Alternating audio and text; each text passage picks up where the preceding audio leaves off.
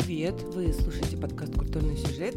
Я Марина. Привет, я Надя. В эпизоде содержится упоминание социальной сети Инстаграм, признанной экстремистской организацией и запрещенной на территории Российской Федерации. Ну, за лето, да, мы совсем обленились, расслабились, настолько обнаглели, что уже просто собрали ваши вопросы, на которые будем сегодня отвечать. Ну, справедливости ради, я скажу, что это последний эпизод перед новым сезоном, а в новом сезоне мы вернемся к нашей изначальной концепции больших и классных обзорных выпусков. Ну, то есть нам кажется, что они классные, и мы будем надеяться, что вы считаете так же. Мы хотим всех поблагодарить, кто отправлял нам вопросы. Попытались как-то подготовиться. Э, ну, на самом деле, нет, не очень попытались. Но что-то мы сейчас ответим. Я думаю, знаете, что мы стартанем с вопросов каких-то технических, да, которые не о культуре, а больше о нашем подкасте как таковом, а потом уже будем плавно двигаться в сторону чего-то суперсодержательного. И я думаю, что нам имеет смысл начать с вопроса Лены из Минска. Лена, кстати, привет. Я, наверное, целиком прочитаю его, да? Девочки, расскажите, пожалуйста, немного о кухне вашего подкаста. Раскройте тайный рецепт такого потрясающего союза идеи. Как вы задумали вместе поговорить? Когда родилась эта идея? Готовите ли вы вопросы друг для друга заранее? Или как пойдет и куда разговор выведет? Идеи тем рождаются у вас в обсуждениях? Или есть вопросы и пожелания слушателей? В общем, интересно все-все с момента идеи создания культурного сюжета и заканчивая рождением самого подкаста в моменте записи темы. Буду вам очень благодарна за рассказ. Я думаю, что это может быть целым выпуском, но мы постараемся как-то фонтан красноречия немножко направить в нужную сторону и вовремя заткнуть. Ну, начнем сначала с идеи ее воплощения. Наверное, я как инициатор подкаста и здесь возьму инициативу на себя, да, э, в рассказе. Мы с Надей познакомились давно, еще в Инстаграме и, естественно, на книжной почве. Я очень любила Надины эфиры и продолжаю их, кстати, любить. И неоднократно советовала ей завести подкаст. Потому что, на мой взгляд, если Надя говорит не про литературу и котов, а про что-то совершенно неинтересное, ну, конкретно для меня, она это делает так, что неинтересное тоже становится интересным. Ну, то есть вот я все время писала Наде, тебе нужен подкаст, тебе нужен подкаст, и Надя отвечала, что это типа возможно, но это все очень сложно, технические вопросы это тяжело. В общем, все мои мольбы она игнорировала. А потом э, случилось, ну, в общем, я обойдусь без каких-то эфемизмов и э, Честно скажу, что случилась война, вот, и э, мне пришлось уехать в Казахстан из России. И в Казахстане у меня не было ни друзей, эм, ни знакомых каких-то не было, ни дела. Вот мы приехали с мужем, муж нашел работу и стал целыми днями работать. А я сидела дома, никаких знакомств у меня, естественно, сначала вообще не было. И, честно говоря, мне даже на улицу было одной выходить очень сложно. Это какой-то такой внутренний блок, очень острая реакция. Ну, то есть вот я сидела дома в заперти. Может показаться, что я ною, но я не ною. Потому что, во-первых, в Астане прекрасно на самом деле. Вот. А во-вторых, я думаю, что сейчас все понимают, где и кому действительно плохо. В общем, у меня было два варианта круглосуточно сидеть в новостях и слезах, или попытаться хотя бы чем-то разбавить вот эти вот будни мои. Пусть даже эскапистским. И, естественно, я много читала, потому что как-то нужно было себя вытащить из этого состояния. В какой-то момент я сообразила, что, боже мой, я начитала и насмотрела столько про диктаторов. Нужно куда-то это деть во что-то конвертировать, потому что, ну, действительно, какая-то картинка сложилась очень целостная в голове у меня. А мой хитрый муж как раз подарил мне микрофон на Новый год. И вроде как бы и времени у меня много свободного. Можно на себя какие-то организационные и технические моменты взять. В общем, я кинула клич, что еще себе соподкастника, соведущего или соведущую, и Надя очень быстро откликнулась. У меня было два варианта. Умирать от зависти к Марине, которая сидит дома, читает книжки, смотрит кино и наслаждается красотами Казахстана, не работая, или записывает подкаст. Я выбрала подкаст. Ну и да, я хочу еще сказать, что мы действительно слышали друг друга, уже знали, в общем-то, кто о чем любит говорить и что кому интересно, потому что у Марины в той самой запрещенной соцсети с картиночками были видеоматериалы, я не знаю, как это называется, э, наверное, запись видео обращений, боже мой, что сегодня с моей речью. Да, такие 10-минутные видео, это не самый был популярный формат в Инстаграме. Да, Марина рассказывала про всякие прикольные книжки, и мне это всегда нравилось. Я помню, что первый видос, который я посмотрела, он был про детектив Энтони не Горовица. И я подумала, вот, а человек еще и детективы любит так же, как я, ну все. Нам обязательно нужно когда-то поговорить. Ну, вот мы и поговорили. Разговариваем до сих пор, а результат разговоров вы можете слышать. А по поводу того, как мы записываемся и придумываем темы, ну что ж, не будем врать. Мы записываемся как придется. В самом начале мы вроде как сформировали какой-то список тем, на которые хотим поговорить в обсуждениях с Надей. Но получилось, что этот список тем, он как список книг. То есть ты еще старые не дочитал из начала списка, а хочется уже много всего нового. Сначала мы пытались вообще делать подкаст, как рекомендуют начинающим подкастерам знающие люди. То есть мы делали план и следовали этому плану. Собрали на Google диски все возможные темы, и во время подготовки мы составляли список вопросов, то есть там был файл, который доступен для редакции нескольким людям. И вот мы с Надей что-то читали, приходил в голову вопрос, и мы вносили его в этот список. То есть мы предлагали друг другу подумать над этими темами в принципе. Вот, не то чтобы прям задавать эти вопросы друг другу в эфире, но чтобы была какая-то общая нить в разговоре. И сначала мы пытались структурировать наши эпизоды. Не то, что прям писали сценарий, но обозначали какие-то рэперные точки эпизода, там планировали тайминг. И все это у нас категорически не пошло, потому что мы, видимо, женщины хаоса. Выпуски по плану все не задались. Мне кажется, что мы, может быть, из них выпустили только один. Поэтому теперь мы существуем без всяких планов. Мы выбираем тему вот буквально в переписке в Телеграме, что-то сепаратно обдумываем, смотрим, если нужно, читаем. И в лучшем случае перед записью эпизода мы обмениваемся парой слов о своих впечатлениях. Записываемся мы, соответственно, в стиле «Куда кривая выведет». И если что, монтаж творит чудеса. Нет, ну, конечно, бывает так, что вот в процессе подготовки, раскопав какой-то фильм или рассказ, мы делимся друг с другом явками, паролями, вроде того, что почитаю вот этот вот рассказ, он классный, вот. Но так происходит не всегда, а даже если происходит, то вот, вот ровно на таком вот уровне. Это наш максимум такой совместной подготовки, потому что все остальное рождается уже в процессе. Мне кажется, да, что вот те выпуски, где мы делали какие-то планы или какие-то точки обозначали, о которых нужно обязательно поговорить, они у нас в итоге не вышли. То есть вышли другие на похожие темы, но вот с планами у нас как-то все не задавалось. Это получалось как-то более искусственно, или техника нас не любила в тот момент, или еще что-то. То есть, естественно, никакие вопросы друг для друга, или какие-то реплики, или еще что-то мы не записывали никогда. А, то есть, это планы были тоже более-менее такими свободными и приблизительными. Видимо, выпуски по сценарию это вообще не наш, не знаю, не наша чашка чая и не наша рюмка водки. Ну да, мы вообще свободолюбивые подкастеры, рамки и правила — это не про нас. Хотя, как человек, который осуществляет некоторую техническую обработку,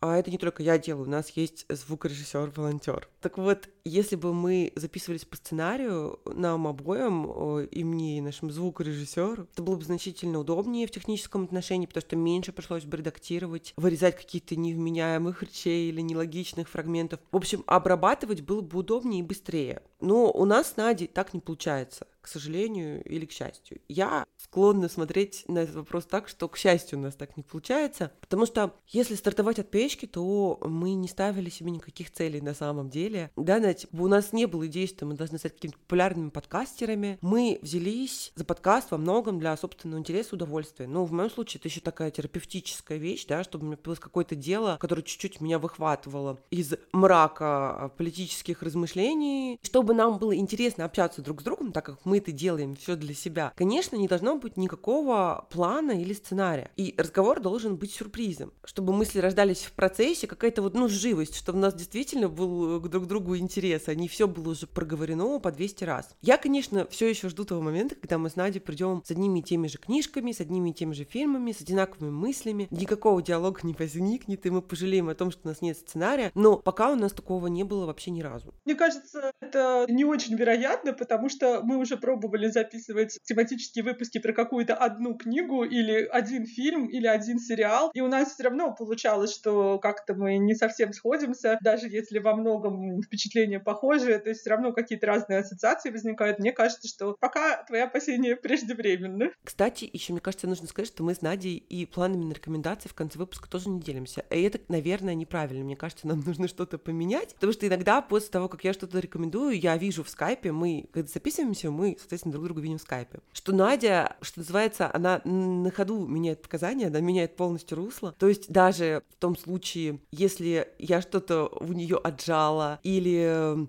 порекомендовала что-то похожее на то, что она хотела сказать, Надя не теряется и переформатируется в другую сторону.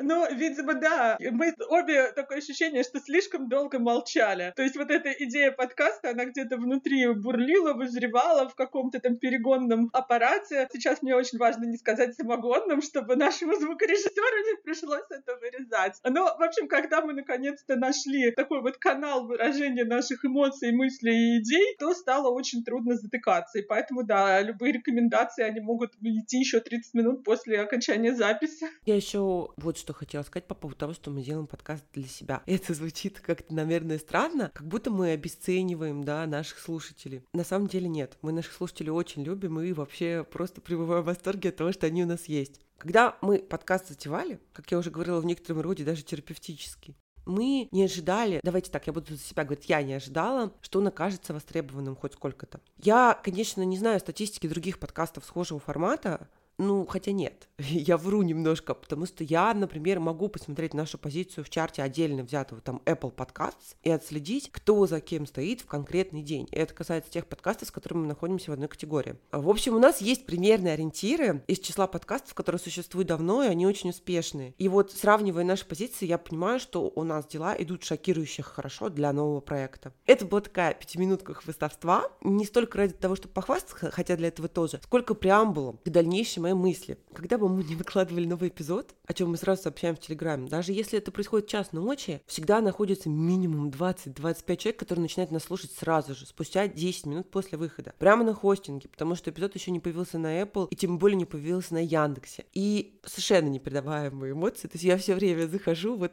после сообщения о том, что новый эпизод доступен, и смотрю, это очень позитивные эмоции. Это какая-то дикая мотивация, и огромную благодарность я испытываю ко всем тем людям, которые настолько нас, ну, может быть, не столько любят, сколько мы им интересны, что они идут это все слушать вот прямо сейчас, сейчас. Я до сих пор не понимаю вообще, как, как так получилось. И второй момент, о котором я тоже хотела сказать, но он меня сбивает с ног, на самом деле, если вдумываться, он достаточно грустный. Вот, но тем не менее эмоции тоже удивительные совершенно от того факта, что нас слушают на всех континентах, кроме Антарктиды реально даже в Новой Зеландии. И сервис по сбору статистики, он дает возможность посмотреть, да, не только города, но, но и районы. И вот мой мозг взрывается от идеи, что кто-то сидит на Манхэттене и слушает наш подкаст. Ну, то есть, где мы и где Манхэттен? Вместо того, чтобы делиться секретами с Деми Мур, как нам завещала известная песня. Именно. Понимаешь, какая у людей альтернатива, да?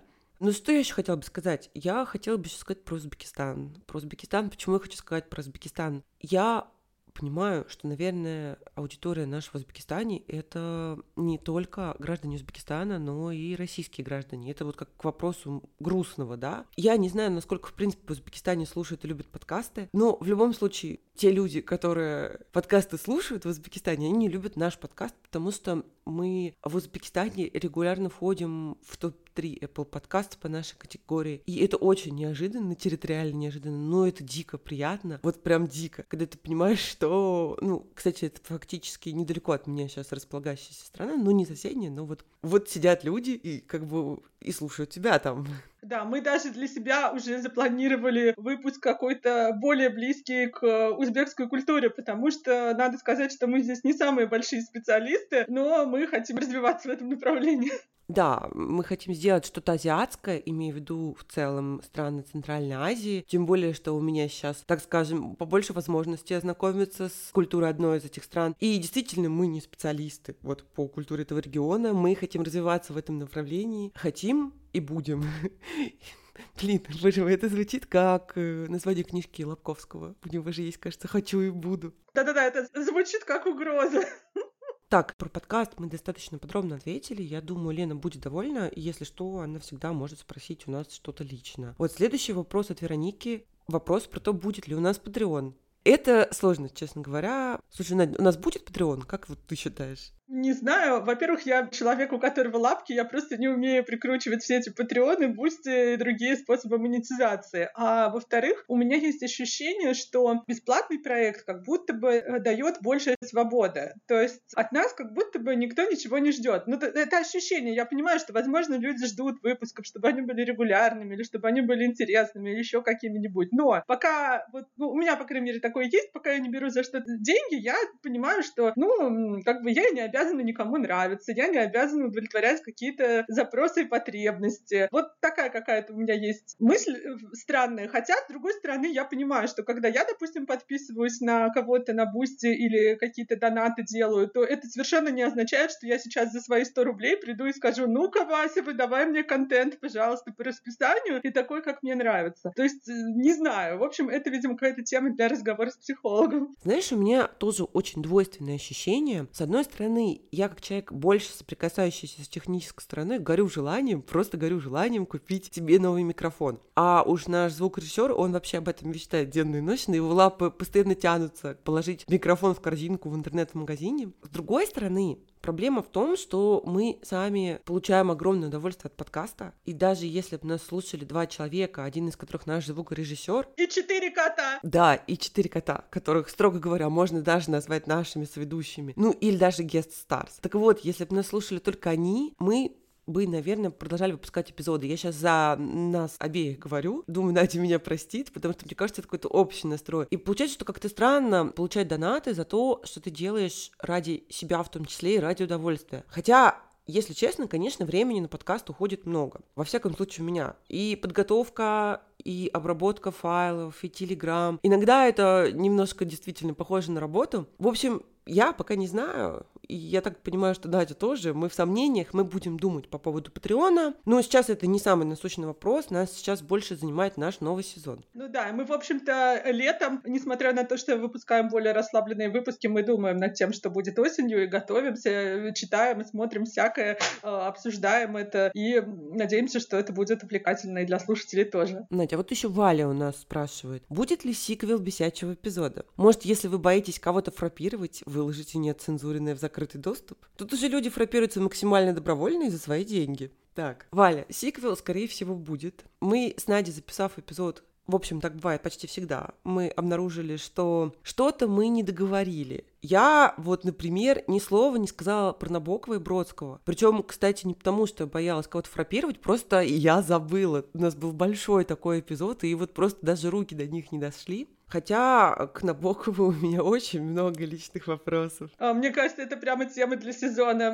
Наши личные вопросы к отдельным авторам. Да, возможно, это будет какая-то, не знаю, серия бесячки. Ну, э, я понимаю, что я забыла даже то, что я написала себе на листочке как отдельные пункты, что вот не забыть, что меня бесит вот это. Но, видимо, мы настолько взбесились, начав о чем-то говорить, что потом просто потеряли всякое вообще ощущение времени. И если бы мы проговорили все, выпуск был бы там на 17 часов. Так что сиквел вполне возможен. Мы не то чтобы боимся кого-то фрапировать, возможно, мы его выложим в такой же доступ, как и все остальное. Ну, я скажу за себя, что я иногда боюсь, правда. И вот этот эпизод с бесячим я очень серьезно редактировала. Давно такого не было, чтобы я вырезала целые смысловые куски, а не отдельные там двусмысленные фразы. В общем, я, конечно, себя правлю больше. Тебя стараюсь по минимуму трогать. Ты в целом редко говоришь что-то некорректное или вопиющее, что может вызвать, э, ну, реальную агрессию или сильно задеть. Видимо, ты юрист, ты привыкла взвешивать слова, а у меня получается, что язык несется вперед мысли. И иногда я, прослушивая наш файл, понимаю, что это звучит, ну, реально странно, я вообще не то имел в виду, мне срочно нужно резать, резать, резать. Но насчет нецензурированного, вернемся к вопросу Вали, мы подумаем. Если у нас будет Patreon, то, возможно, туда мы и выложим для друзей подкаста и экстремалов, желающих послушать, как мы сквернословим, материмся. Что еще мы делаем, Надь? Материмся, обсуждаем те книжки, э, о которых особенно какие-то острые дискуссии. Мы понимаем, что там легко наступить на все больные мозоли разных людей, не только авторов. Да, обсуждаем вообще э, самое прямо животрепещущее, горячее, не стесняясь в выражениях. В общем, мы далеко не котики. Мы рассматриваем эту возможность выложить это все в доступ закрытый, но пока ничего обещать не можем. Вот. Но отдельно я хочу заметить, Надя, ты посмотри, какая Валя, да? Вот ей прямо хочется чего-то поострее, буквально нас провоцируют. Э, да, мы знаем, вот вопросы от подкастеров, они сразу идут с подвохом, потому что если вдруг кто-то не слушает подкаст Стивен Книг, одной из создательниц которого является как раз Валя, то вот послушайте и после приходите к Вале с разными коварными вопросами. Именно. Так, ну, с техническими вопросами мы, как мне кажется, покончили. Теперь прямо сущностно про культурные сюжеты и прочее. Так, а первый вопрос, из твоего блога от слушательницы с ником Facebook.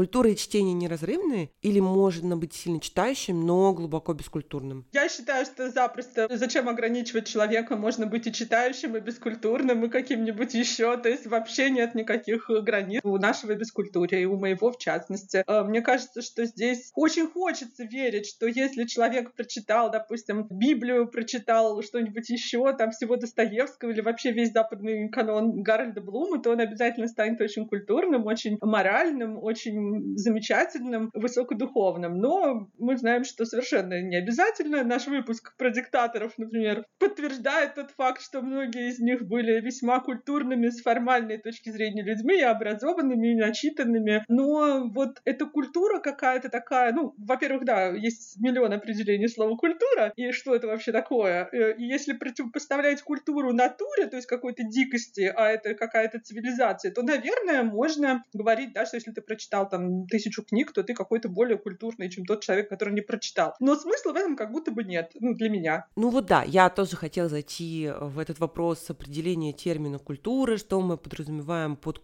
культурным человеком. Культурный — это образованный, начитанный, условно умеющий по Москву определить художника. Или культурный — это просто человек цивилизованный, вежливый и с широким взглядом на мир, может быть, широким кругозором каким-то. Как бы то ни было, я точно могу сказать, что цивилизованное поведение не всегда находится в прямой зависимости с количеством прочитанного. Широта взглядов людей тоже. Ну, я предлагаю всем пройти в какие-нибудь скандальные дискуссии книжников на тему там определенных книг, авторов. И там можно увидеть всякое. И бескомпромиссность, и невежливость, и неготовность дать другому право вообще на то, чтобы иметь свое мнение. Иногда это все оборачивается едва ли не травлей. Можем ли мы считать это все спорами культурных людей? Ну, не знаю, мне некоторые вещи прямо вот очень режет глаз, а люди, ну, много читают. Вот действительно много читают, то есть для меня нет никакой прямой зависимости. И обратное, я хотела бы сказать, нас на эту тему не спрашивали, но мы ответим неначитанные люди могут быть глубоко культурными, на мой взгляд, и очень эрудированными, и максимально цивилизованными. Я знаю очень много людей, которые совершенно не читают худлит во всяком случае, при этом с культурой у них все нормально. Сейчас так много источников информации, можно ничего не читать, но, например, слушать лекции, подкасты, смотреть фильмы, в том числе документальные, смотреть что-то на YouTube, читать какие-то статьи. Это, конечно, тоже означает читать, но как минимум не художественно, да. И это все сделает тебя очень культурным человеком.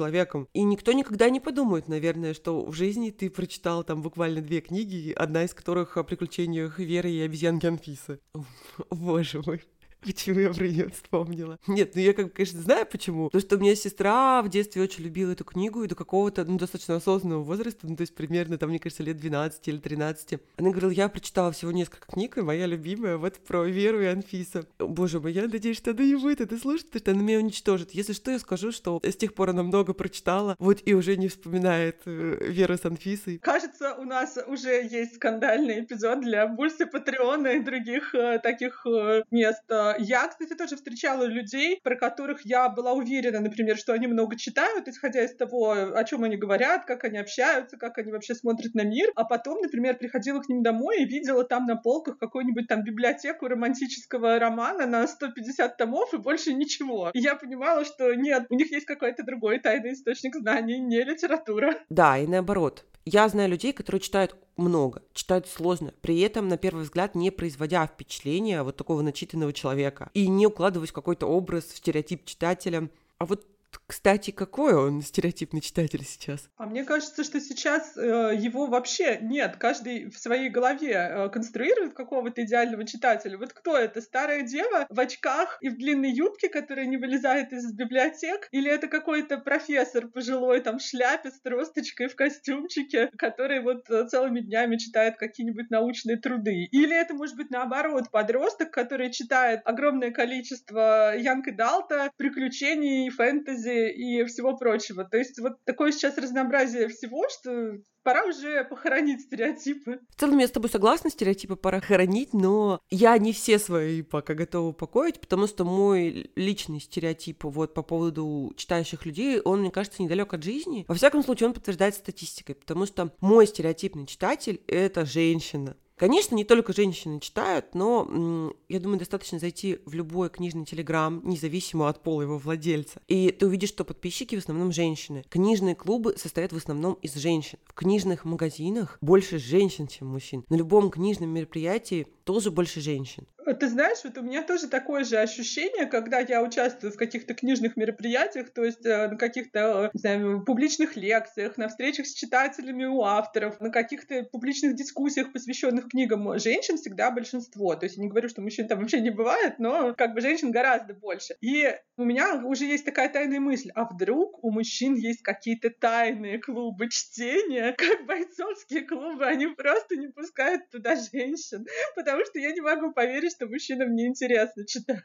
Да, они не пускают туда женщин, они никому не говорят об этих клубах в лучших традициях, да. И заодно о прочитанных книжках тоже не говорят, чтобы не спалить клуб. Так, ну а дальше у нас вопрос от Марии М. Она спрашивает, бывает ли желание прочитать или посмотреть что-то, что считается низким жанром, что-то типа «вкусно и точка» в литературе, кино, сериалах. Если да, то что пробовали, какие впечатления? Ой, у меня очень часто бывает, я вообще совершенно этого не скрываю, я очень люблю детективы, причем читаю разные, далеко не только те, которые считаются интеллектуальными. Прям я и Донцову читала, и Устинову, и Полякову, и бог знает кого, то есть я все время в поисках чего-то нового, поэтому никогда точно не знаешь, э, на какого качество текста ты попадешь. Не то, чтобы я читала всю Донцову, допустим, или продолжаю ее читать, но не вижу в этом ничего какого-то такого ужасного. То есть я не думаю, что от того, что ты зайдешь во вкусную точку, ты испортишь себе вкус там и перестанешь любить э, высокую кухню. Ну, вот, вот так вот.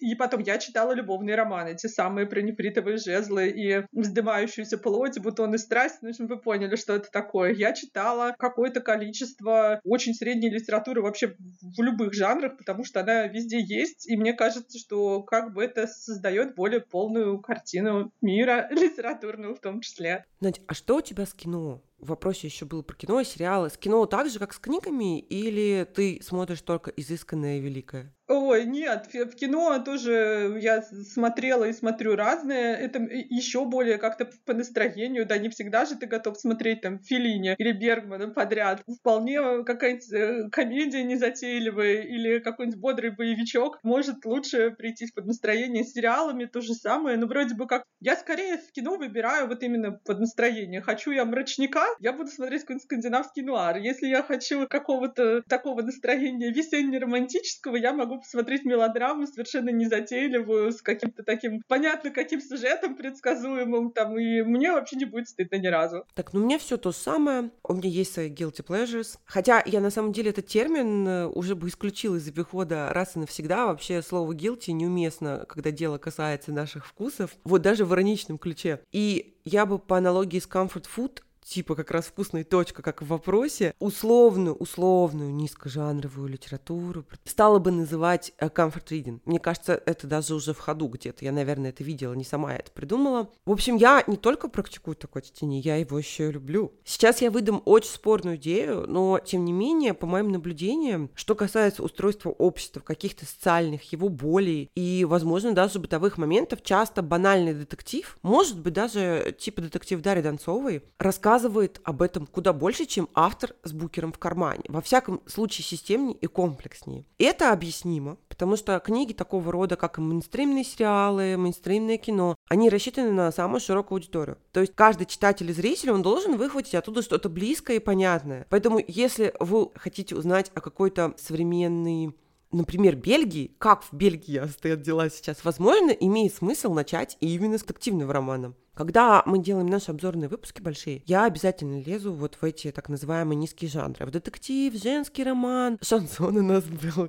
если помните. И нахожу там много интересного. То же самое с сериалами кино. Я часто смотрю те сериалы, которые, скажем так, предназначены для очень широкого потребления. Нет, ну, конечно, вероятность, что я буду смотреть какой-нибудь очередной сериал с канала НТВ типа «Месть Меченого 2» или там «Улица разбитых фонарей» сезон 28, она очень низкая, но я тоже не могу такого исключать. Я смотрела «Глухаря», Марина, я смотрела все сезоны «Глухаря».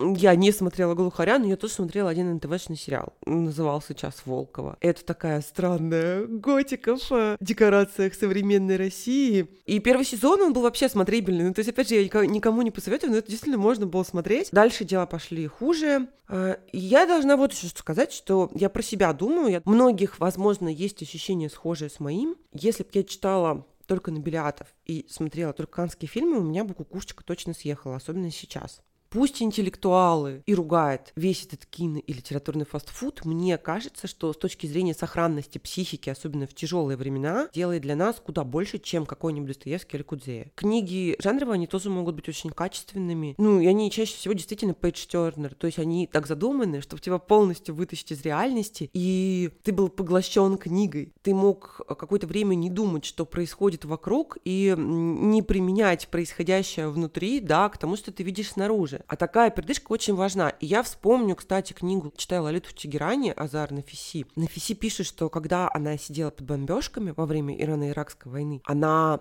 читала детектив Агаты Кристи. Вот в коридоре они где-то сидели, как рекомендуют, да, э, подальше, куда-то э, в пространство, состоящее из несущих стен. И вот там она все время читала детектива Агаты Кристи. Вот мне кажется, это очень близко от такой какой-то жизненной правды. Вряд ли зайдет Достоевский в такой ситуации, а Агата Кристи вполне. Вообще, про вот эти все так называемые невысокие жанры, а мне всегда очень интересно думать в том плане, почему мы что-то выбираем. То есть это для меня такой антропологический психологический интерес вызывает, психологический и прочее. Например, почему кто-то отдыхает, глядя фильмы про зомби, это, например, моя лучшая подруга Наташа, а, вот, а кто-то отдыхает, когда смотрит э, какие-нибудь мелодрамы, где все обязательно в конце поженятся, а кто-то смотрит там турецкие сериалы с бурными страстями, красивыми женщинами, усатыми мужчинами, коварными злодеями и так далее. То есть вот как это работает? Там, где Султан Сулейман, да? Ой, ну как же Султан Сулейман, это просто, э,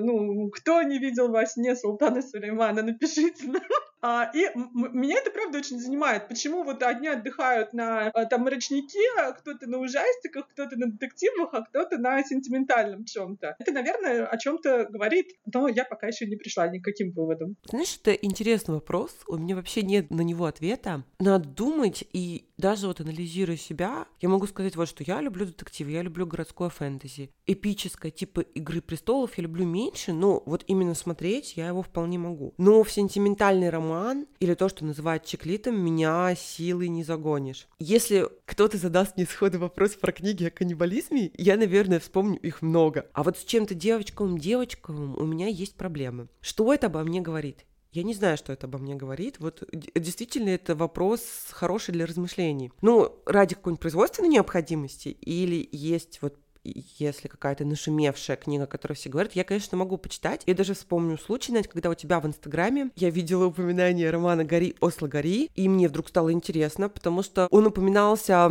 как нечто такое не очень достойное и ругаемое всеми. Это, кстати, было не твое суждение, это ты говорила вот об общественной реакции. В общем, мне стало интересно, что там все ругают. Пошла читать роман, и, между прочим, он оказался совсем не таким, каким я ожидала, вот этот современный чеклит. Может, я не буду его советовать налево и направо, но он совершенно не так ужасен, как мне думалось. То есть иногда, конечно, нужно выходить за рамки собственных стереотипов и представлений. Да, Надя как источник знания романтической современной прозе, это мне сейчас прям порадовало.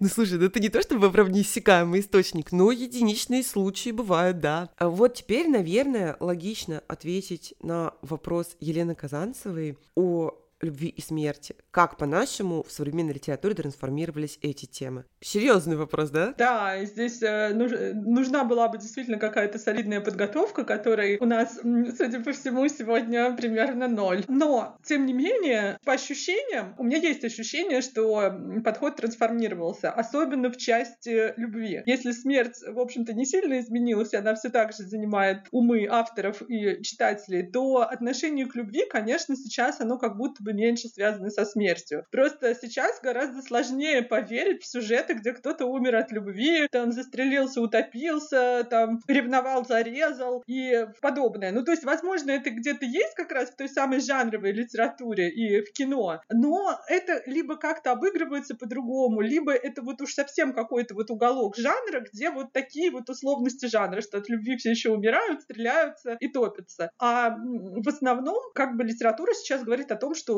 ну, там, бывает не только первая любовь, но и вторая. Может быть счастливый, там, семнадцатый брак, что можно вообще жить, там, не знаю, втроем или еще в каких-то полиаморных композициях. Можно вообще быть асексуалом, можно строить семью как какой-то дружеский союз э, и не сильно там обращать внимание на какие-то то, что раньше считалось изменой, там, чем-нибудь еще. То есть, э, ну, гораздо сложнее сейчас написать Анну Каренину вот с точки зрения сюжетной истории, что вот женщина не могла развестись с мужем и бросилась под поезд. Ну, как-то нет. И эту позицию уже даже критикуют. Есть же комикс «Расцветает самая красная из роз» и в Стрёмквист. Я тоже хотела про нее упомянуть. Ну вот, да, я думаю, что здесь мы как раз совпадаем где-то с Мариной, и мы как раз недавно обсуждали в бесячем выпуске книжку Лей Ферранта, современного немецкого автора Аллегра Пастель, где нас с Мариной возмутил подход к любви как к какому-то уж супер такому, ну, продукту, что ли, что вот э, когда люди просто хотят максимального комфорта, удобства и выбирают себе партнера, как, я не знаю, как микроволновку в магазине. Так что изменились подходы к любви и смерти, или мы выбираем такие произведения. Это тоже не исключено. Ну, вот, Надя, как раз к этому вопросу я подготовилась. Ну, как подготовилась? Я действительно его обдумывала до записи, и даже какой-то период времени значительный. Особенно тему смерти я обдумывала. И тут сразу понятно, кого что, да? Тебе любовь, а мне про смерть. Отвечать на вопрос действительно сложно, потому что сейчас такое время, что расцветают все цветы. То есть есть всякая литература, есть всякое кино. И все мои выкладки по неким тенденциям можно сразу же опровергнуть, приведя в пример кино и книги, где все совершенно не так. Тем не менее, я рискну и так про смерть. Во-первых, я вижу большое сходство с темой любви в том, что и в литературе, и в кино происходит некоторая десакрализация смерти, как и любви.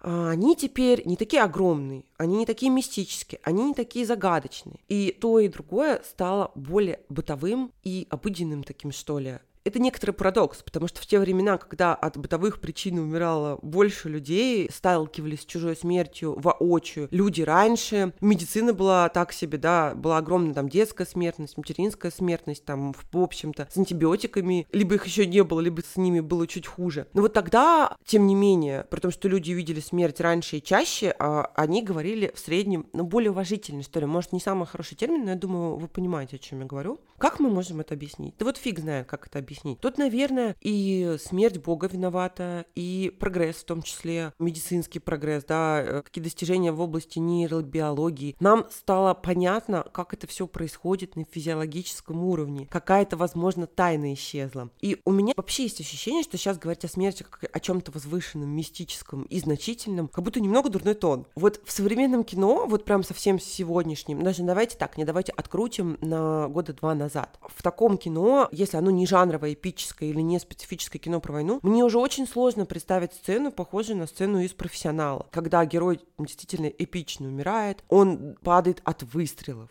как будто в замедленной съемке, хотя на самом деле нет. Потом играет патетическая музыка, и мы еще долго смотрим на его бездыханное тело, камера сверху, ну, как взлетающий вертолет. Вот мне кажется, сейчас вероятность увидеть такую эмоционально заряженную сцену долгую, она значительно ниже. То есть ты хочешь сказать, что ирония постмодерна, она заставила бы как-то на фоне этого, например, ну, я не знаю, пустить смешную собачку, чтобы не было так пафосно? Да, ты меня совершенно правильно поняла. Я как раз хотела винить во всем постмодернизм, потому что после того, как уже поржали сто раз и над любовью, и над смертью во всех их проявлениях, пафос и патетика, ну, кажется чем-то таким совершенно глупым, да, они явно не в чести. Возможно, именно сейчас тенденция начинает меняться, да, но довольно длительный период времени на моей памяти ситуация была такой, о какой я говорю. Конечно, еще, как мне кажется, медиа приложили руку к тому, что чужая смерть стала такой повседневно обыденной. Медиа и технологии. Потому что сейчас мы узнаем обо всем, что происходит в разных частях мира очень быстро. И, естественно, в мире происходят смерти. И их получается очень много, потому что мы знаем обо всем мире. Каждый день мы на экране видим много смертей. И переживать нравственно чужую смерть как большую трагедию у нас просто сил не хватит да, ну, не безграничный запас эмпатии, мы очень быстро кончимся сами, если мы будем так себя вести. Получается, что вот мы услышали и прошли мимо заниматься своими делами. Поэтому, когда нам в литературе и кино показывают смерть патетичную, громкую, такую объемную, мы как будто уже не воспринимаем это как что-то схожее с жизнью, да, мы как будто уже в такое не верим. Потому что смерть для нас, э, ну, просто строчка в новостях. Это уже нет какая-то трагедия, не акт умирания. Об этом, в общем, писали многие люди, поумнее меня, да, и Эко, и Бодрияр, и у Сонта «Смотрим на чужие страдания», мы видим похожую мысль. Все они, в общем, так или иначе вокруг этой темы ходят. Я бы еще добавила сюда, наверное, распространение хоррор-литературы, детективной литературы, которой никогда не было так много, как сейчас, просто потому что сейчас вообще всего много того, что, ну, любят называть контентом, я вот это слово не очень люблю. В общем, фильмы ужасов, детективы и, может быть, компьютерные игры, новости, они приучают нас относиться к смерти спокойнее. Ну, а, а ты думаешь, что это просто, ну, эффект масштаба, да, что мы настолько насмотрелись на чужие страдания в разных вариантах, и в том числе, ну, когда очень много видеоинформации, да, или фотографий тех же самых, что мы уже просто отучились переживать. Или все таки когда нас касается лично, то это все равно переживание то же самое. То есть, когда это... Ну, конечно, какое-то переживание происходит. Ты права, в основном, когда это касается кого-то лично. Вот я приведу интересный пример. Я не помню, с чьей смертью конкретно это было связано, но в один и тот же день умер кто-то из звезд, и э, были жертвы, ну, и обычного населения. Тоже произошла трагедия. Я зашла в соцсеть, и я увидела очень-очень много постов, действительно, в которых люди демонстрируют переживания по поводу смерти звезды. В то же самое время никто совершенно не говорит о том, что еще произошло, да, что еще трагедия, в которой больше жертв. И э, это не потому, что люди такие черствые, а потому что ту самую звезду, я не помню, кто это был, мне кажется, актер, они воспринимали очень лично, да, это человек, который подарил какие-то впечатления, возможно, фильмы, в которых он играл, заставили о чем-то их задуматься, какой-то был там внутренний процесс э, духовный, ментальный. А те люди, которые погибли в трагедии, ну это ужасно, но они их не знали. То есть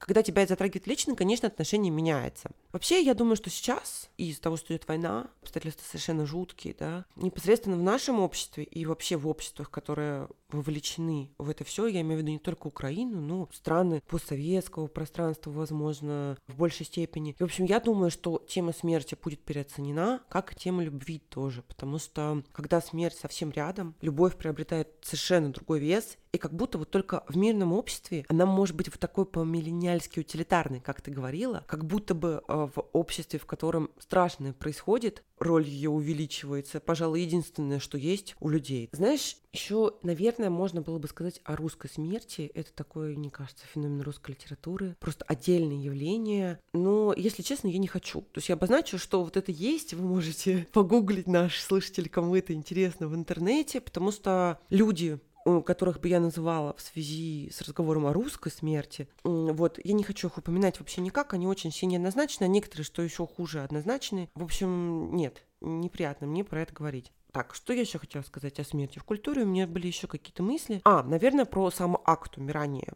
Про то, что сам акт умирания, вот этот вот процесс, он, конечно, совершенно изменился, он по-другому описывается, он по-другому выглядит. Он утратил некую ритуальность или, скажем так, может быть, утратил, ну, какую-то сложную, что ли, ритуальность, да? Ритуал сам изменился. Помнишь, как было раньше, там, 18-19 век, если речь шла о естественной смерти? Умирает граф Безухов. Он умирает долго, собрались все, и это такое большое, значительное событие, да, и не только потому, что он граф, потому что вот эти смерти на подушках в Алькове, в кругу семьи, с последним словом, наставлениями и поучениями, мы это все видим в литературе, этого много, и у людей с более низким социальным статусом. Сейчас, конечно, умирание происходит проще, часто в больницах, да, э, если дома, то даже дома как-то иначе. Ну, это просто примета времени, которая проникает и в литературу. При том, что мы, кстати, не можем сказать, что литература вообще не демонстрирует интереса к смерти, к самому процессу умирания. А, во всяком случае, в российской прозе. Я здесь вспомню Оксану Васякину в каждой из книг ее трилогии умирает кто-то из ее родственников. И это процесс. Она описывает это как процесс достаточно детально. И физиологические аспекты затрагивая, прям вот очень натуралистские такие, и психологические аспекты. И я вот сейчас как раз скажу, что физиологичность — это основная черта новой культурной смерти. В современной литературе мы можем найти много детальных, подробных описаний. И вот если вспомнишь, Надь, смерть мадам Бавари, да, в свое время она вызвала какой-то дикий скандал, она была слишком натуралистичной, Флабера ругали, ну, сейчас, конечно, Флабер отдыхает по сравнению с тем, что мы видим в книгах.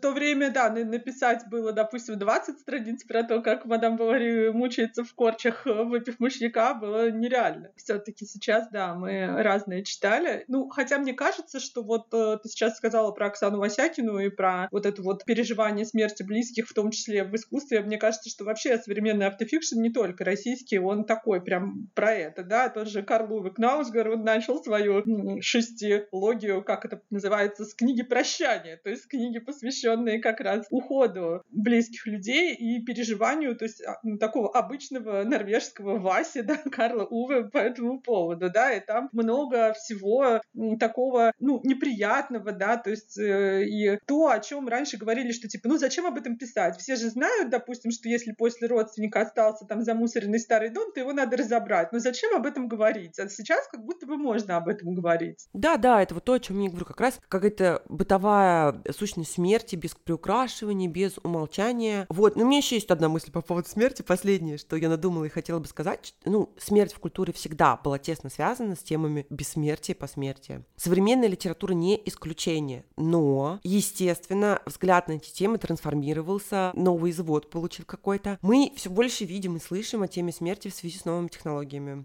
мы можем найти размышления и рассуждения об этом как в условно серьезной интеллектуальной литературе, например, там в памяти памяти у Марии Степановой, так и в фантастике типа смерти нет Татьяны Замировской. Хотя Замировская это, конечно, не рядовая фантастика, потому что сложно считать таковую книгу, в которой на каждые 10 страниц найдется хотя бы одна ссылка к Набокову. Ну так вот, Замировская размышляет о том, какой будет наша смерть в цифровом мире, Будем ли мы умирать, в принципе, имея в виду наш разум, наш мозг, как вообще все это будет осуществляться, жизнь нашего разума после нас. Это, конечно, вечная тема. Вспомним хотя бы голову профессора Дойля, да. Просто сейчас у него такое вот направление, высокотехнологичное. То самое мы все видим в сериалах вроде Черного зеркала, да, по смерти тесно связано с новыми технологиями. И это все очень любопытно, потому что, возможно, скоро мы поймем, что все эти сюжеты, они не так фантастичны, как может показаться сейчас, потому что какие-то вещи, которые казались совершенно нереальными, например, в моем, ну, в нашем, знаете, с тобой детстве, сейчас они уже стали повседневностью. Да, все сюжеты на тему того, что что твой близкий человек может стать каким-то алгоритмом, искусственным интеллектом или чем-то еще, они сейчас уже вообще не воспринимаются как фантастика. И это как-то вообще заставляет думать о других вещах уже как будто бы дальше, о чем ну, писали фантасты, допустим, 20 века. Так, ну будем считать, что с любовью и смертью мы худо-бедно разобрались. Давай к следующему вопросу. Это тоже вопрос от Елены. Заинтересовала тема созерцательной литературы. Можете ли посоветовать что-то, где автор, как бог, смотрит, но не вмешивается, оправдывает, объясняет всех не, ну тут, видимо, смайлик, поступки или наоборот, всех осуждает, всех любит, не любит? Так, этот вопрос, как мне кажется, я не совсем поняла. Надя, что ты думаешь на эту тему? У меня как-то этот вопрос вызвал бы ну, много вопросов, да, но я решила, что, наверное, нужно на него отвечать вот в, такой, в таком виде, как он задан, да, потому что, ну, за этим, вероятно, да, стояло, стояли какие-то размышления нашей слушательницы, и, ну, неправильно его как-то делить, что ли, или, или еще что-то. Я вижу в этом какую-то многоуровневость и сложность, потому что если бы меня спросили отдельно про созерцательную литературу, я бы начала говорить о чем-нибудь там поэзии, каких-нибудь эссе о природе, там всякий вот этот автофикшн, посвященный уходу в лес, в деревню в глушь Саратов. А вот так вот все вместе, то есть, и опять же, если автор бог, то, ну, да, как бы есть и современная литература, где автор как будто такой всезнающий, всевидящий. Ну, допустим, Франзен, мне кажется, такой автор вполне себе в традициях вот литературы, когда автор все знает про своих героев, про их судьбу, про их э, грехи, про их добродетели и прочее. Но я не, не, не совсем понимаю, понимаю, как с этим живет вот тот момент, что э, как будто бы автор Бог э, кого-то осуждает, кого-то любит, кого-то не любит, вот в этой части. Мне кажется, что как раз чем автор ближе вот к этой позиции, ну, условного Бога или созерцателя, тем он меньше дает своих оценок, и тем он больше свободы оставляет читателям. Что мы можем сами как-то понять, как автор относится к героям и как мы к ним относимся, и что вообще э, книга становится каким-то миром, в котором есть какие-то свои законы. Вот это я вижу в литературе, что ты вот читаешь первые, допустим, 50 страниц, ты понимаешь, как вообще смотрит на мир автор, как в его мире все устроено. Не, не в смысле фантастики, что там, не знаю, есть драконы или магия, а в плане того, насколько автор, э, ну, допустим, оптимистичен, пессимистичен, э, верит ли он э, в человека или в Бога, какие-то такие вещи. И, ну, не знаю, насчет посоветовать, я бы посоветовала из больших романов, наверное, трилогию «Столица в огне» Каги Архика, японского автора. Это такая огромная семейная сага на фоне исторических событий в Японии. И там как раз, вот, мне кажется, автор на какой-то правильной позиции отстранения, не в смысле не любви или какой-то вот там равнодушия, а именно как вот он создал огромный мир с большим количеством персонажей, рассмотрел исторические события и дал каждому дышать и развиваться. Вот, наверное, так. Слушай, а я вот как-то иначе и вопрос восприняла, и вообще у меня какой-то другой взгляд. Потому что в моем представлении личном автор всегда вмешивается. Это его герой, его книга. Поэтому вот рассуждение, когда авторы говорят о том, что герои живут сами по себе, не обращая внимания на меня, это всегда некоторое лукавство игра. Потому что живут они все равно в сознании автора. Возможно, они получаются не такими, какими задумывались э, с самого начала. То есть в процессе творчества все меняется, но это все равно все происходит в сознании автора, поэтому не без его участия участии, конечно, он вмешивается. Так что я, если позволите, проигнорирую вот этот вот тезис, да, и буду говорить просто о книгах, которые написаны от третьего лица, автором, демиургом, без ярко выраженного фокального персонажа. То есть мы видим всю историю как будто сверху. Таких авторов много, и первым на ум, вот мне кажется, как, знаешь, какой-то эталон, который я использовала в своих размышлениях, мне пришел Маркес. Это, конечно, не супер современная литература, но он как раз тот писатель, который чаще всего все знает о своих героях, который знает мысли, мотивации, рассказывает об этом нам. Он всегда заранее заранее знает, чем кончится история, и он вообще всеведущий такой. Я думаю, что большинство наших слушателей помнят, с чего начинается «Сто лет одиночества». Ну вот, вот уже одна первая строка указывает нам на то, что а, а Маркес здесь подобен э, Демиургу. Вот вопрос я поняла для себя так, и я буду искать книги, которые по подходу похожи на Маркеса и э, с точки зрения оправдывает, объясняет или наоборот осуждает все поступки героев, у меня есть роман, как мне кажется, идеально подходящий в запрос. Это роман Тимура Кибирова «Генерал и его семья». История генеральской семьи, ну да, в общем-то, неожиданно, правда? Во времена э, эпохи застоя, который нам рассказывает наш автор.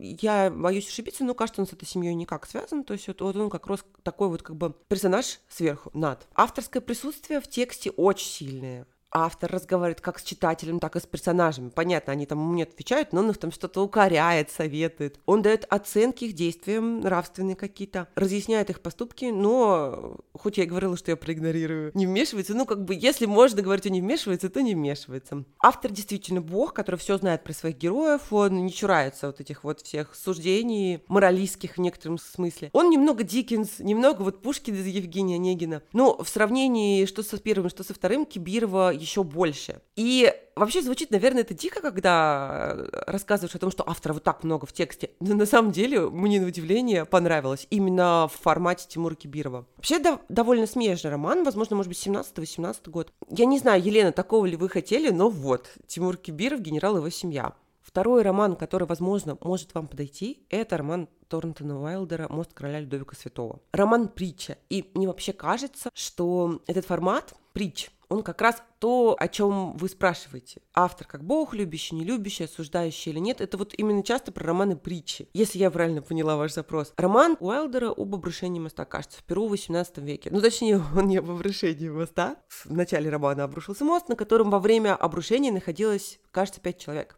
5, если не ошибаюсь. Один из героев, монах, он размышляет о каре Господней, о проведении, о всяких таких э, вещах религиозных, да и не только, в общем-то, религиозных, да. И он э, предпринимает расследование в попытках понять, сделали ли люди, оказавшиеся на мосту, ну, жертвы вот этой вот катастрофы при своей жизни что-то, чтобы оказаться на том мосту и умереть. Казалось бы, наш монах должен быть фокальным персонажем, но нет. У нас есть автор, который знает все пять историй и рассказывает их нам как есть, без оценок нашего монаха. Монах там как бы отдельно немного. Уайлдер, конечно, не разговаривает с читателем, как Кибиров, но нам абсолютно очевидно его отношение к героям, да, его взгляд на их поступки. Ну, как мне кажется, он их любит и понимает. Я присоединяюсь, кстати, к рекомендациям а, про «Мост короля Людовика Святого», потому что это роман, он как увлекательный, с одной стороны, то есть тебе просто интересно, а вот что же там на самом деле было, и истории пять, они очень разные. А во-вторых, там много именно таких философско-мировоззренческих мыслей возникает вообще о случайности, о предопределенности, выборе там или какой-то безысходности, судьбе там и, и, и прочем. А еще вот пока ты говорила, я подумала о такой вещи, что довольно часто я в блогах или где-то слышу вот э, слова о том, что вот автор любит героев или автор не любит героев. И я понимаю, что мнения часто противоположные по поводу одного и того же автора. То есть вот и про того же Франзена говорят. Кто-то пишет, что он прям своих героев ненавидит, потому что он их показывает какими-то слабыми, там, глупыми, нелогичными, ошибающимися. А кто-то, наоборот, говорит, ой, он так их любит, он там каждую, там, каждый прыщик на носу описывает с любовью, и каждый там какой-то поступок не очень красивый, он как бы описывает так, что мы понимаем, что вот человек живой, вот он просто сомневался, ошибался. И это настолько какая-то еще индивидуальная история, что мне кажется, здесь очень сложно вот заранее сказать, вот ты говоришь, допустим, вот такой-то автор там любит своих героев, а человек читает книгу и говорит, господи, да вот этот автор вообще мизантроп, он хочет всех их там поубивать, может быть, даже к концу поубивает. Ну, а ты сама считаешь, что Айлдер любит своих героев?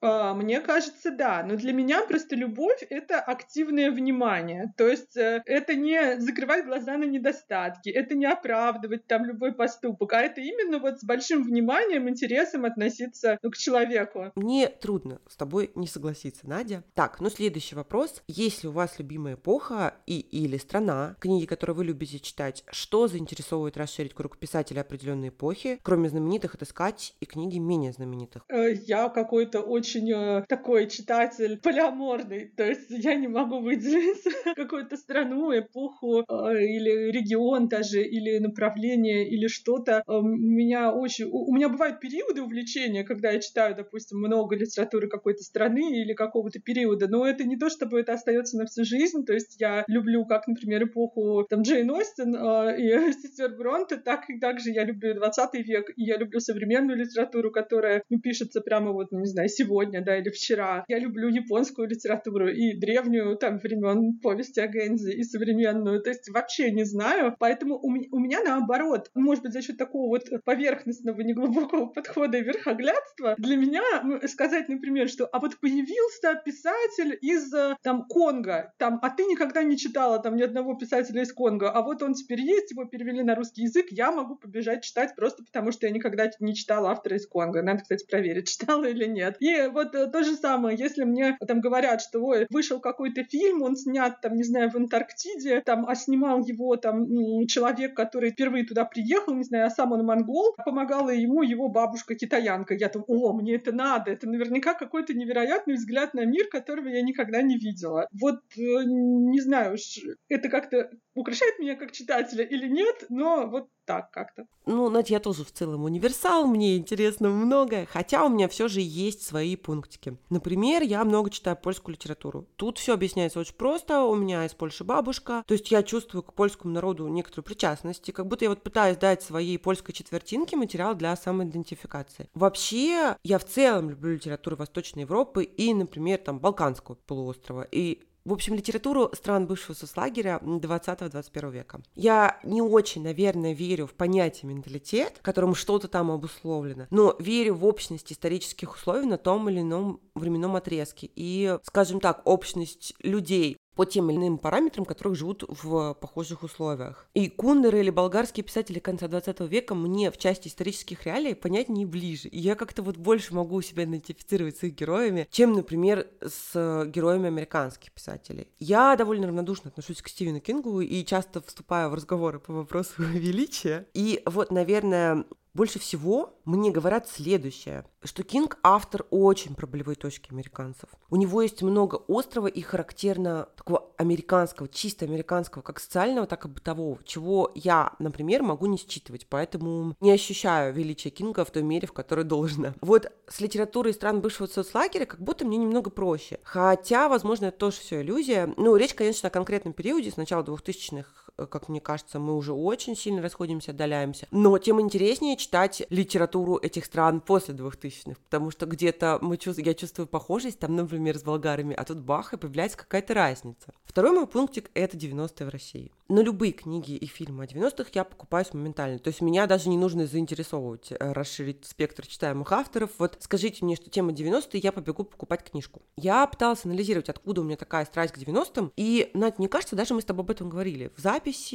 или вот лично. Ну, вот конкретно я в 90 училась в школе. Школу закончила ровно в 2000 То есть, с одной стороны, я как бы свидетель того времени, свидетель эпохи, свидетель излома времен, может быть, даже разлома времен, да. С другой стороны, свидетельствовать полноценно я не могу, потому что я не была взрослым, э, в полной мере рефлексирующим человеком, понимающим все происходящее рядом. Ну, я не знаю, понимал ли кто-то все происходящее, но понятно, что подросток или ребенок понимал еще меньше, чем взрослые. И сейчас мне интересно разобраться, что это вообще все было, слечить свои ощущения с ощущениями других людей, заполнить какие-то лакуны понимания, сложить пазл 90-х до конца. Конечно, сейчас я более сознательна и больше стала принимать и про то, как жила, например, моя семья, да и, в общем, про страну, происходящее в стране, я стала понимать больше, чем понимала в бытность ребенком и подростком, просто впитывая впечатления, да, наблюдая за происходящим. Ну, у меня есть еще третий пункт, я банально люблю английскую классическую, да, и современную прозу тоже, но, возможно, причина моей любви чуть более оригинальна, чем выбор объекта. Потому что я человек, который любит определенный тип пейзажа, получает буквально физическое удовольствие от конкретного сеттинга. Я не люблю солнце, я, не, я очень люблю сильный ветер, я люблю вот это, в пространство, луга, я люблю холодное море, теплое нет, я люблю скалистые берега, определенный тип растительности, ну такой, наверное, больше европейский, да. То есть я мрачная тетка в солнечном Казахстане, где ясно 350 дней в году мне очень тяжело. А вот читая Дафну Джумарье с ее героями, скитающимися среди вереска в пасмурную погоду, или вот наблюдая за женщиной французского лейтенанта, которая стоит на холодном морском берегу, я прям расцветаю. Поэтому, наверное, даже я люблю не английскую, да, а UK проза. Ну и ирландскую, конечно, тоже. А, да, то есть лондонский дождь, дождь до боли до крика, это прямо для тебя, да? Да, я уеду жить в Лондон. Но, кстати, если серьезно, на самом деле Лондон вообще самый бесперспективный в плане природы. То ли дело какой-нибудь там Корнуолл возле Ла-Манша или Шерландские острова. Так, следующий сложный как оказалось, вопрос. Впечатлившись последним сезоном Соло, ищу какие-нибудь современные книги о двойничестве. Про Павла Джана знаю. Можете посоветовать что-нибудь такое? И второе. Недавно с удивлением узнала, что для кого-то летнее чтение – это книги скандинавов со льдами и снегами. Говорят, освежает. А что для вас сезонное чтение? И выбираете ли вы книги по сезонам? Так, это, кажется, вопрос от Наташи. Ну, что, Надь, начнем с двойников, да? Давай начнем со сложного вопроса, потому что мне кажется, да, что мы сейчас э, сядем в лужу весело и непринужденно, потому что я, мало того, что я Павла Джана еще не читала, так я еще и когда стала думать о современных каких-то книгах о двойничестве, самые современные, что я вспомнила из того, что я люблю, это двойник Жозе Сарамага, а это не то чтобы сильно современный роман. Ну, конечно, я тоже вспомнила именно его. Относительно всего остального, что я могу предложить, он еще современный. Более того, тема двойников, она такая обширная и разная вообще, что ли, да, потому что вот преступление и наказание, оно тоже набито двойниками по уши. Но мне кажется, это не может не совсем соответствовать запросу, вот такой подход к теме двойников. Самое ужасное, что я не смотрела про Соло. Я знаю, кто это, я знаю э, сериалы, но я про него не смотрела. Я, я тоже. Поэтому я не знаю, что там. Да, Надь, поэтому мне вот пришлось изучить вопрос. И, судя по всему, нам нужен именно физический двойник, а не художественный прием. В общем, раз ты первая назвала Сарамага, то расскажи про него поподробнее, пожалуйста. Там а, завязка такая прямо в духе практически каких-нибудь готических романов или еще каких-то, что живет себе человек средних лет, у него все нормально, у него есть работа, невеста, а, там друзья. И он однажды включает фильм, а, нет, он его берет в видеопрокате, и ты еще вот те времена, да, насколько современная литература, да, в то время, когда еще существовали видеопрокаты. Он смотрит кино и видит там актера второго плана, очень похожего внешне на самого этого нашего героя. Его очень интересует этот человек, он смотрит, пытается найти в титрах, кто это, что это, он понимает, что фильм современный, то есть что наверняка этот человек вот буквально живет там с ним, возможно, в одном городе и, прочее. И вот как-то вот эта идея его все больше и больше захватывает. Найти этого человека, узнать, какой он, узнать, э, почему они так похожи, какой у него характер. И вроде бы вот по описанию можно подумать, что это какой-то детектив, или это какой-то триллер, или это какой-то роман про семейные тайны разлученных близнецов там или что-нибудь, но нет, нет и нет. Если вы читали хотя бы какой-нибудь роман Жозе Ромага, то, наверное, вы понимаете, что он из любого сюжета э, сделает что-то очень индивидуальное, очень свое, очень э, что-то наполненное э, какими-то философскими отсылками, размышлениями вообще о жизни, о Боге, о природе, о, о том, что человеку нужно для счастья и м, прочими вещами, а еще это будет написано, ну вот, не знаю, мне кажется, это один из таких авторов, которых э, человек, э, читатель сразу или любит, или нет. Или ему кажется, что это что-то непролазное, без точек, без запятых, огромные предложения на три страницы, и вообще зачем автор так делает, либо это любовь, и тебе уже все равно, о чем пишет Сарамага, о двойниках, или о каких-то средневековых рукописях, или это библейские какие-то отсылки. В общем, роман достаточно веселый, если вы разделяете чувство юмора Жозе Сарамага. Он достаточно увлекательный, если вы не ждете откровенно уж совсем, ну, такого детектива или триллера. И он ну, такой, ну, дающий пищу для размышления, да, если искать это. Поэтому я его рекомендую, его почему-то не особенно переиздают, и не то чтобы активно читают, как-то остается как будто бы в стороне от слепоты, там, и более популярных таких романов. Но он отличный. Да, и давай еще, наверное, скажем, что он экранизирован Дени Вильнёв, Ивановым, и главную роль играет Джейк Джилленхол. Вот если у меня кому-то из актеров есть слабость... Ты изменяешь Дэвида Теннанта? Я не поняла сейчас этот момент. Ну, Теннет — это другое, Надя. Теннет — это интеллектуальная слабость, а Джилленхол — это приземленная. А, да, это будет слушать мой муж, если что. Я скажу слушателям, что именно он наш звукорежиссер-волонтер. Э, возможно, следующие пару выпусков, Надя, ты будешь вести в одиночестве. Я буду наказана. Ладно, я шучу. К счастью, у нас такого не практикуется в семье. И вернемся к двойникам. Если автор вопроса читает детективы, то, конечно, я не могу не сказать про Тану Френч. Наверное, она же всем надоела. Ее везде вообще изо всех углов они говорят. И, ну, что поделать, если нам она идеально подходит подходит вот под запрос. У нее есть детектив, который называется «Мертвые возвращаются» или «Сходство». В разных переводах по-разному. У нас есть две женщины с абсолютно идентичной внешностью. Одна из них становится жертвой убийства, вторая работает в полиции. Сюжет как раз и сводится к тому, что полицейскую внедряет в среду обитания жертвы, демонстрируя, что как бы не добили. Я не уверена, что мне в этом романе понравилась детективная часть, но как раз размышление о том, что такое быть другим человеком, о природе сходства физического, о его связи со сходством духовным и прочие вещи, которые выходят на передний план, если мы говорим о двойниках, у Френча очень интересные. Особенно если учесть, что одна из героинь у нее мертва и не может ответить на вопросы второй героини. Плюс у меня в загашнике есть сериал, и опять про сериалы нас не спрашивали, но мы ответим. Тем более, что сериал прекрасный и не то чтобы очень распространенный такой, ну, мало о нем знают. Сериал называется «Двойник». Это такая умеренная фантастика, в чем-то даже альтернативная история. Главный герой узнает, что у него есть двойник, причем двойник этот ни много ни мало из параллельного мира. Существует такой некий параллельный мир, почти как наш, с тем отличием, что некоторые исторические события второй половины 20 века пошли там чуть-чуть иначе. И между двумя параллельными мирами происходит такая скрытая холодная война. Из одного мира в другое можно перемещаться, но могут это делать только избранные люди, очень ограниченный круг. Туда-сюда шныряют шпионы и спецслужбы службы. Тема двойничества, естественно, в сериале ключевая. У каждого героя из нашего мира есть отражение в мире другом, если это отражение все еще живо, ибо жизни героев, они начинаются в одной и той же точке двойников, но идут совершенно разными путями в зависимости от выборов, которые они совершают. И актер, который играет главную роль, он просто невероятный. То есть то, как он меняется в зависимости от э, того, кого из двойников он играет, это очень сложно осознать, потому что меняется тело, взгляд, голос, мимика. Очень круто. В общем, классный сериал, он не длинный, там всего два сезона, он качественно снят, и одна из моих любимых сериальных сцен как раз и сериал «Двойник». Представьте себе оперный театр пустой, в нем нет никого. Это оперный театр, ну такой а венский театр, то есть вот прям опера-опер, такая, знаете, немножко имперскость и монументальность. И вот в этом пустом театре есть одна скрипачка, которая стоит на сцене. Она стоит босая, потому что ей неудобно играть в обуви. И она играет Вивальди Зиму. А, это очень красиво снято, очень прямо... До сих пор помню эту сцену.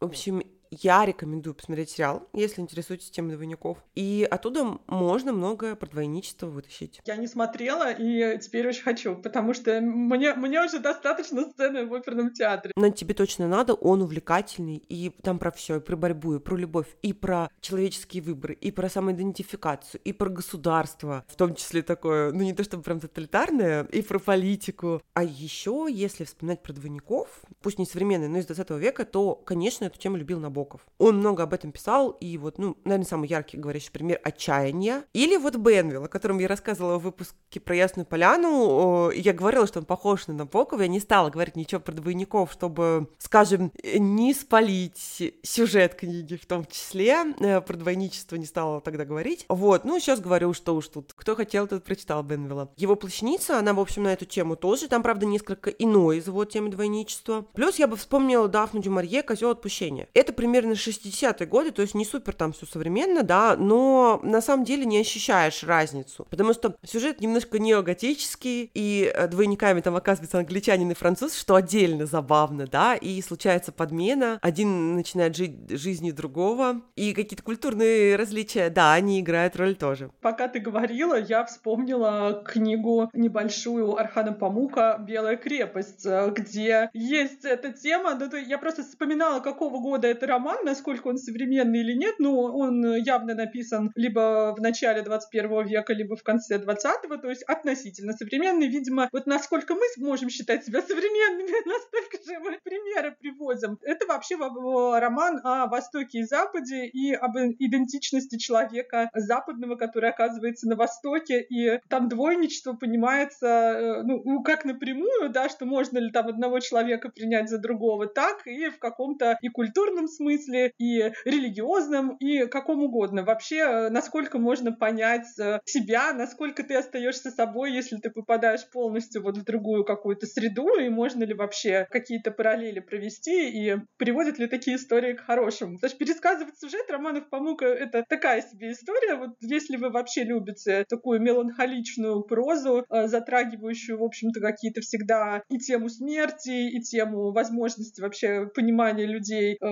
понимания людьми друг друга и самих себя, вот тоже. И тема двойничества там интересно подана. Необычно, я бы сказала. Надо только упомянуть, что сам роман относительно современный, но описывает время далеко не современное. Какая там эпоха, Надь? Там э, времена, когда Венецианская республика была в сложных отношениях с Османской империей. То есть вот у нас примерно тот период. То есть это, наверное, конец средних веков. Вот. Ну да, наверное, это где-то 17 век примерно, да? Мне показалось важным это упомянуть, так как вдруг наша слушательница хотела не столько современный роман, сколько современный антураж. А вот еще интересно, значит, что мы с тобой по-разному ставим ударение в слове двойничество. И э, так как в личном разговоре мы обе признались друг другу, что в орфоэпической области мы безграмотны, да, неясно, кому из нас сейчас верить. Одно хорошо, мы точно никого не дезориентируем, потому что кто-то из нас явно не прав. Если это, конечно, не редкий случай допустимости обоих вариантов, и все проверят по словарю и узнают, как правильно произносить. Выпуск культурного сюжета, который будет называться «Культурный провал». Ну, все бывает, да, и культурный провал провалы тоже, тем более мы не претендуем на особую экспертность.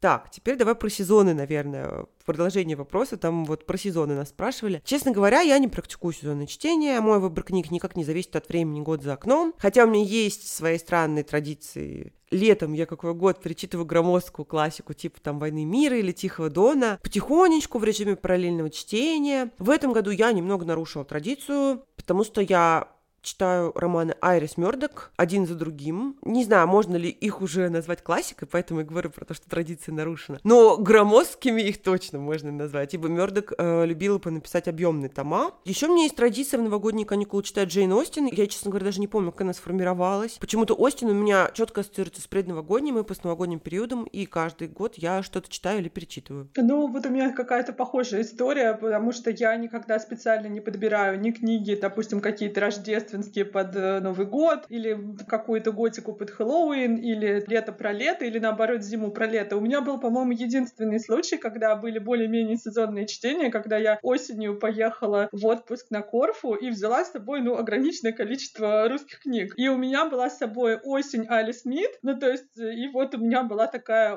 осеннее чтение про осень, и у меня были всякие книжки Дарреллов, Корфу, трилогия Джеральда и Александрийский квартет Лоренса, и вот было такое тематически осеннее чтение, привязанное к месту моего нахождения. Но это было, был случай какой-то отдельный, потому что, ну, просто вот я заранее подумала, что я с собой вот это возьму и буду вот это читать. А так есть читатель очень стихийный, и вот единственное, что меня организует, это подкаст. Но это чтение не сезонное, а тематическое, поэтому как-то так. Абсолютно то же самое. Без подкаста я жутко неорганизованный читатель, я очень быстро загораюсь. Вот Викрам Сет, все, мне срочно нужен Викрам Сет, я его заказываю, заказываю, но пока он до меня доедет, у меня уже появляется пять новых книг, которые нужно читать прямо сейчас. Викрам Сет становится в очередь. В общем, теперь непонятно пока, когда очередь до него дойдет. В общем, не чтение, а полный хаос такой у меня. В общем, чтение полно хаоса.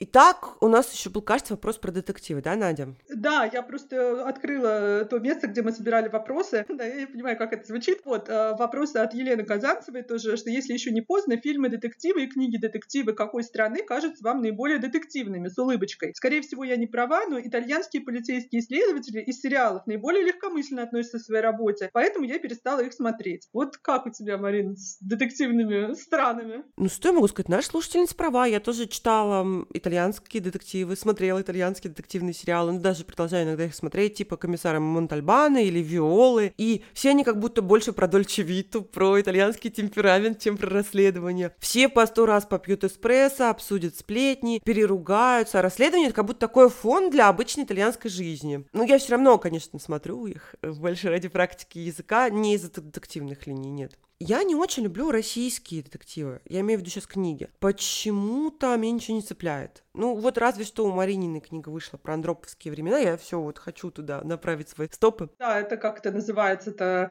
приквел истории про молод... Настю Каменскую, когда она там еще студентка, совсем молоденькая, и вокруг, значит, вот как раз приходит к власти Андропов. Да-да-да, вот я про нее. Сериалы российские детективные есть, кстати, не дурные, но они тоже не мои фавориты.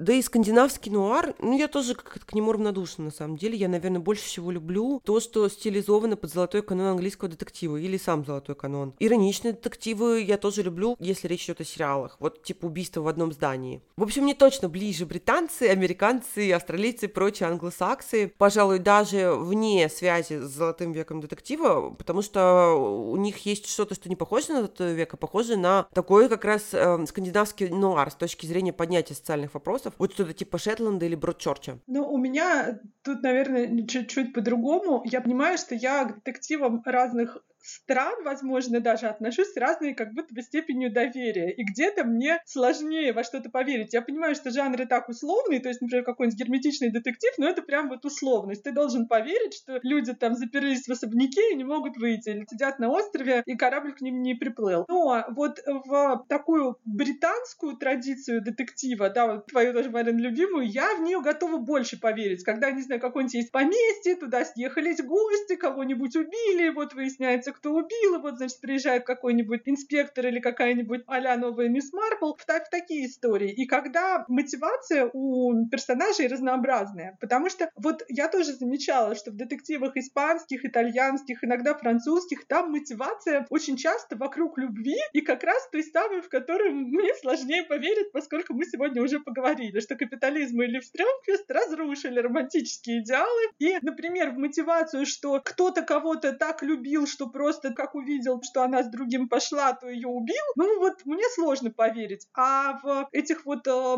странах Юга Европы, мне кажется, там очень много такого. Там у всех вот страсти до гроба, причем и у полицейских, и у прокуроров, и у маньяков, и вообще буквально каждая, не знаю, официантка, которая появляется в сюжете на три минуты, у нее тоже обязательно какая-нибудь история любви, душераздирающая. Или какие-нибудь такие страсти семейные, что вот кого-то насильно выдали замуж, а кто-то там, не знаю, родил незаконного ребенка. Из-за этого вся история заворачивается. То есть сейчас я вспомнила, например, есть испанская трилогия про начало жала Белого города, автор Эва Гарсия Сайнс де, де Уртури. То есть вроде бы это история про маньяка, и она достаточно динамичная, достаточно закрученная. Но когда я начинаю думать про любовные отношения всех героев, у меня возникает вместо напряженного какого-то интереса к детективу, у меня просто пробивает на смех, что, боже мой, ну что ж вы все в этих испанских страстях-то по самые уши? Хотя ну, а что бы им не быть в испанских страстях, если они испанцы, в конце концов. И с итальянцами у меня тоже такое случалось, когда я просто понимала, что и детектив больше занят э, своей романтической историей, и преступник, и вообще все. Ну, в общем, что-то такое. Или чересчур все накручено. Тут я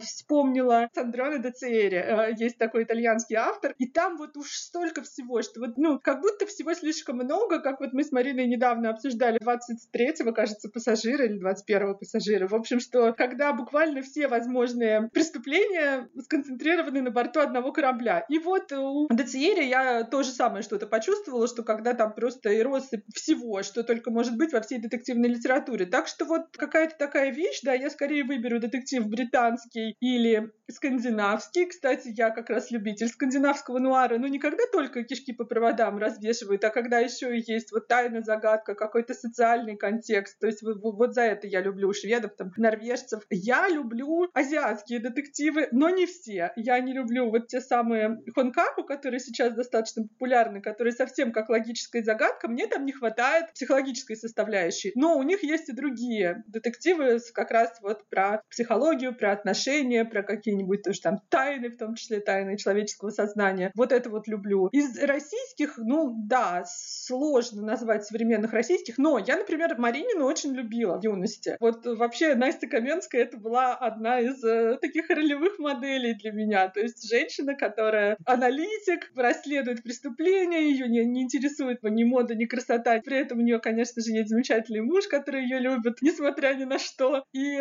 я недавно вернулась как раз к Марининой из-за того романа, Марина, который ты, я так понимаю, еще не прочитала, хотя планируешь. А я прочитала, и я прочитала несколько поздних романов Марины, где Настя Каменская уже 60, за 60. И мне было очень интересно вообще посмотреть, как героиня постарела вместе с автором, да, то есть вот что это, ну, та же героиня, но вот в каком-то другом своем возрасте, к чему она пришла, какие у нее стали взгляды на жизнь, чем она вообще занимается, и я тебе скажу, что это любопытное чтение. Пока ты говорила, Надя, я вот о чем подумала. Нас ведь не только про книги спрашивали, да, про сериалы тоже, как я понимаю. Вот я всегда смотрю детективы, основанные на реальных событиях. Я сейчас не имею в виду Фишера с Чикатило, нет, вот их, их действительно смотреть не надо. А зарубежный контент, да. В таких сериалах не стоит вопрос, верить нам или не верить, вот о котором ты говорила, потому что сюжет плюс-минус соответствует тому, что было в жизни, ну плюс-минус. Сейчас таких сериалов уходит очень много, они не всегда динамичны, потому что это именно процедуралы, там часто показывают рядовых полицейских, будничную их работу полицейскую. Следователи зато ведут расследование и заняты именно им. И опять, хоть нас и не просили, я бы хотела порекомендовать сериал «Сто Николет». Невозможно поверить, по-английски «Unbelievable» называется. Этот сериал, он про поиск серийного насильника. По-моему, никого не убили. Ну, я могу сейчас ошибаться. Я не вчера смотрела. И главная его тема, пожалуй, недоверие к жертвам. Насильник долго остается непомненным именно потому, что жертвам не хотят верить. То есть он действительно действует так, что экспертизы не могут с уверенностью засвидетельствовать факт насилия, и вопрос доверия к жертвам является ключевым. А жертвам часто не верят, пока в дело не вступают э, две женщины полицейских. То это такой в хорошем смысле женский сериал, потому что там действуют женщины, героини женщины основные, и я думаю, всем будет очень интересно девушкам его посмотреть. Я прямо, мне кажется, сейчас пойду его смотреть, потому что э, сегодня для меня какой-то выпуск открытия. Я думаю, боже мой, почему ты раньше от меня скрывала эти сериалы? Ну, он действительно хороший, и там ответственные следователи, не то что те итальянцы. Ну, хотя, ты знаешь, я буквально ночью сегодня прочитала французский детектив, где следователи буквально каждый раз останавливались для того, чтобы попить кофе с круассаном, попробовать какой-то новый сыр, поесть какого-нибудь рагу. Они, когда они из Франции поехали в Италию, они, конечно же, первым делом заехали за пармезаном. Если бы кого-то отравили пармезаном, я бы не удивилась. А там почему-то человека убили, стукнув по голове каким-то деревянным предметом непонятным. Надя, скалкой, скалкой ударили. Ну, раз уж детектив имеет такую кулинарную направленность. Нет, вот э, там еще и мотив с искусством есть, и с подделками произведений искусства. В общем, там много чего есть. Даже есть еще теология, богословие. Но э, вот эти вот моменты, что людей абсолютно не занимало, что у них там еще может убийство случиться или еще что-то, что покушать — это святое. И если там я не попил кофе, то я к работе не приступлю. Поэтому ни, никаких вот этих моментов, которые довольно часто показывают в сериалах, где некий уставший детектив только заехал куда-нибудь, взял бургер, ему звонят, говорят там, у нас там труп, и бургер остается на столе, а детектив убегает. Нет, этого нет вообще. Ну что ж,